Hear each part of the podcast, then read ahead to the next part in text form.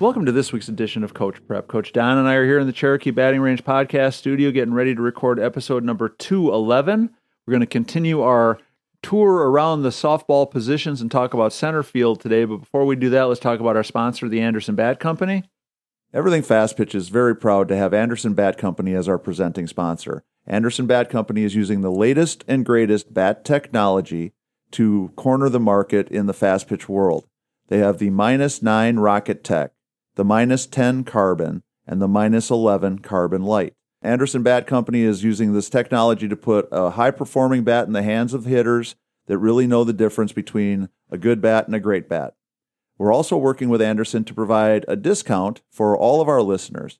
Go to the Anderson Bat Company website and order your bats. Use the EFP20 discount, which is for everything fast pitch, and you'll get a 20% discount. And as always, please take advantage of that EFP20 discount. It's a great way for you to save that 20% and help support the podcast at the same time. Also, let's look at becoming a patron. Go to patreon.com slash everythingfastpitch. It's a great way for you to help keep the podcast alive. We're talking about $5, 10 or $20 a month. You go to the website and click on the registration button. It's going to take you through the steps, and we would love to add a few more people. The patrons that have been with us for a long time have kept this podcast alive. They've done a great job supporting us, but we definitely need more people to come on board. So if you can and you see value in what we're doing, go to patreon.com slash everything fast pitch. So Don, we're just about done with the positions on the field. We're talking about center field today. Center field's a great position. And, you know, a lot of times when we talk about playing in the outfield, you know, for our students, it's uh, exciting to me because we need three of them. Yeah. Right. We only need one third baseman, one shortstop, and so forth. But being an outfielder and and especially even if we get a chance to play in center field, that gives us an opportunity to uh, have a big impact in the game because that's uh, typically the kind of the outfield leader. Right. They're the ones kind of calling the shots, reminding everybody, hey, you know, hey, how many outs we've got out there and who's covering what and so forth. But center field can be a fun position and um, you can have a big impact in in the game working both gaps and being a, a, critical backup role. And you know, we talked about left field kind of being our one of the kids that have the last line of defense, and right. um, same thing in center. If it gets by us, we're in trouble. So we got to make sure that we're on top of our game and able to contribute to the maximum. Yeah. Right. Well, and I think you touched on a several uh, key things about why center field is so valuable, and also some things in that that should give our coaches some guidance about stuff that they should be working on with their center fielder. So, number one is it's sort of the quarterback of the outfield position. It's the person that's kind of in the middle of everything going on between the middle of the infield and the outfielders at the same time. Has a lot of director type feel to it, like they're conducting the orchestra, so to speak, to spend time encouraging and instilling that mindset and, and those skills um, you know, one of the things that we've talked about a lot in the past is the reason that many balls don't get caught in the outfield is fear. Well, if we've got a center fielder who's a great communicator, who's good at calling for balls, and we have a good system in place where they understand who has priority and how that works, and you know, they, they have enough practice time to develop confidence in each other, those, oh my gosh, why didn't we catch that ball situation disappears. And ends up being that when the ball goes up, we know somebody's going to get there to catch it. So obviously, from you know, from a coach's perspective, we need to be spending a lot of time working on the leadership, the communication, the priorities of who's in charge of what's happening in, in the outfield, and then uh, you know, obviously the communication between the center fielder and then the shortstop and second baseman, uh, who might potentially be coming back on pop ups out in, in, in the short field. So communication is job one. Second thing is you know some of the physical skills Obviously, we want to work on getting a good jump, getting a good read on the ball. Know, we've talked about this in several other discussions now about making sure that the kids who are going to be playing center field get to see balls hit from home plate while they're standing in center field. So, however, we're going to set up practice to make sure that they get to see the angle, see the you know, the angle of the bat and the ball, and have a better idea of where the ball is going in the instant it gets hit, so that we can you know get those good jumps and good reads and make sure that we're going to the right place as quickly as we can. Yeah, no, I think that's super important, Tori. And and even if you're not the fastest athlete, if you get good jumps because you've practiced, your coaches have prepared you well that way, you can be an exceptional outfielder just getting a good jump and being able to move in the right direction before something actually happens. And if we know it's an outside pitch to a right-handed batter, it's probably going to be hit to the right side. So I need to be thinking and anticipating moving that way. And Yeah. um, but I need to practice that, and I need to kind of see it happen, and um, you know have it uh, shared with me those kind of ideas and concepts. And but change up is coming. I need to be anticipating that you know that batter's going to be reaching and lunging and and poking or punching a ball just barely over the infield. To know that stuff and then to practice it is going to make me a lot better on game day Right. you know things like throwing and being able to provide a really nice sweet one hop to third base on a player going first to third you know on a single to the outfield if i don't practice it in practice i'm not likely to to give a, a spot on throw from one of the gaps or or right to me even in center field but you know that's one of those deals where we have to set aside some time and practice by our coaches to uh, give us a chance to work on those nice feeds or sweet hops to uh, to the bases Right. and third and home, and obviously uh, you know the communication part, so that I'm not colliding with my right or left fielder in center. That uh, you know that they have a chance to work whatever type of communication they want to to to be sure that we don't have collisions and we do have one one player as a backup role. You know all those things, drop steps, fence play, same things we talked about in left field. Yeah. Well, one of the things that really was an eye-opening experience for me. One, one of the best teams I ever had was my 2006 team when I was coaching at Tennessee mm-hmm. Tech. Had a girl in center field. Her name was Jennifer Markham. Jennifer was one of the many kids who thought they were catchers that weren't quite the starting catcher on my team, so they needed to play other positions because she was such a good player. And Jen was a good athlete. She was fast. But the one thing that she became very, very quickly when she moved to center field was that player that had that almost like weird, like sixth sense about where the ball was going to get hit. And now she had the benefit, uh, being a catcher and having spent all that time behind home plate, of seeing that when the ball gets pitched to a certain part of the plate, it normally Right. gets hit to a certain part of the field. So then, you know, when she transitioned to center field, all of a sudden she could then use that knowledge of, Nice. hey, there's a Yeah. curveball in the outside corner to a right-handed hitter. When I'm calling that pitch and setting up to catch it, if they hit it, they hit it to right center.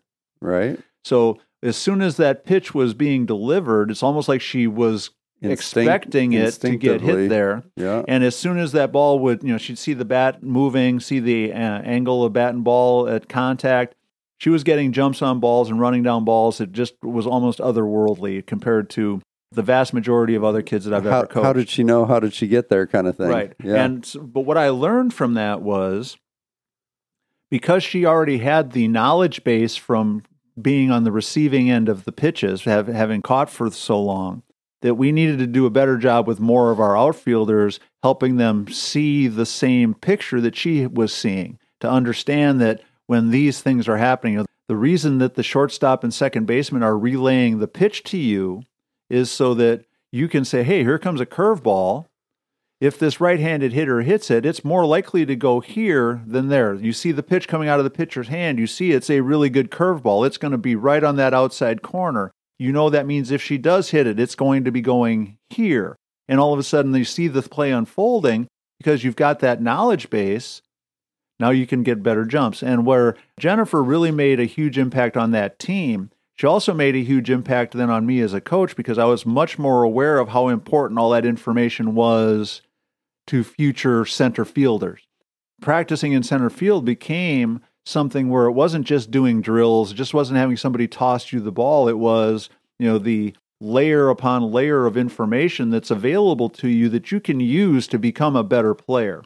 And so after her career was done, we ended up having a pretty good run of really strong center fielders because we were able to continue that tradition, that that chain of here's some things that if you know will help you play this position much more effectively and more efficiently. And so so those kinds of things again when we're talking about you know working our way around the field, what do we we need to be paying attention to as coaches? If I've got a pretty athletic kid in center field, but she doesn't seem to get to very many balls, she waits to see right, after she, it's she- hit. she doesn't Yeah. start running until the ball's already you know been in the air for a second.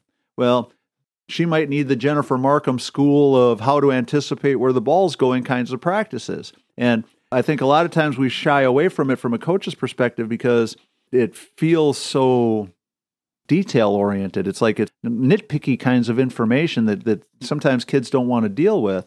But if we are framing it in, a, in the right way, and if we're working on it consistently enough, enough of it's going to get in that it's going to start to make a difference. And so the moral to the story as we've worked our way around the positions is right field and center field and left field the same thing? No, they're not. They're There's unique. different things about Yeah. each one that requires a little bit of extra attention. Now, there's a lot of the stuff, you know, the drop steps and the throwing mechanics that you were talking about. Right fielder, left fielder, center fielder can probably all be doing most of those things the same way. But we have to be practicing them enough that they're good at them. And some of the stuff that we have to make sure we're paying attention to is what makes each position important and uh, unique, and making sure that our practices are helping those unique things get developed the way we want them to. Well, and as we're talking about this story, I'm I'm thinking that that's kind of the whole reason that we uh, are, you know, had started doing the podcast stuff is to share ideas with a lot of people all at one time. Not sure how many coaches talk about some of this stuff, but it could really make a huge impact Right. in these kids' skills and their abilities, and for us to to be thinking that way, I think is really important because I think that that even in college, I didn't. Not all players were in that mindset already, Right. right? Where they're anticipating things that well, and um, again, I think we can share a lot of that stuff with the young players and help them develop their skills at an early age. To me, you know, where Jennifer's story is so impactful is it changed the way I coached. Right, and it made me a much better coach because I was paying attention enough and talking to- about and, those and talking about it enough to figure out why is she so good at this? And all of a sudden you're like, well, I know where it's going to get hit. Well, how do you know where it's going to get hit? Well, when I catch a curveball, if she hits it, it always goes there. right. Like, well, duh. Why, why, why wasn't I talking about this with every center fielder I've ever coached? But I'd coached for 30 years before it's like that light bulb really came on. And then again, so that led to more time with the outfielders in their positions when we're working with drills so that, you know, they can now see that when the ball's on the outside part of the plate and it gets hit, it really does go there. So it just starts to layer on. I was going to say, and we're working our way into the winter months, Tori, and um, chalk talk. You know, if we have our groups together and, and we're not able to get out on the field or we're limited in the drills and things we can do indoors, talking about these things and, and creating some awareness and some, you know, starting the thought process of, hey, if this happens, you know, these things are likely. Yeah. I think that that might be a good, useful way to use some of our winter time. Right, absolutely. So center field, it's not the same as the other outfield positions. It's certainly a position that has a huge impact on how your team's going to play the game. And we hope that you'll be able to take some of these ideas and incorporate it into what you're doing in your training uh, so that you can start having those oh my gosh experiences I had when I was watching Jennifer Markham catch balls that I didn't think anybody short of a major leaguer could catch. Awesome. So that's going to wrap up number 211. Make sure you support Anderson Bat Company and become a patron if you can. Go to patreon.com slash everythingfastpitch. Go to the fastpitchprep.com website. Check out the YouTube channel, the blog posts, and order your Square Cuts training disc. And as always, if you have any questions or comments, ideas, suggestions, or Player of the Week nominations, make sure you reach out to us at everythingfastpitch at gmail.com or fastpitchprep at gmail.com. So for Coach Don McKinley and our producer Stan Lewis, this is Coach Torrey saying thanks for listening. We'll talk to you again next week.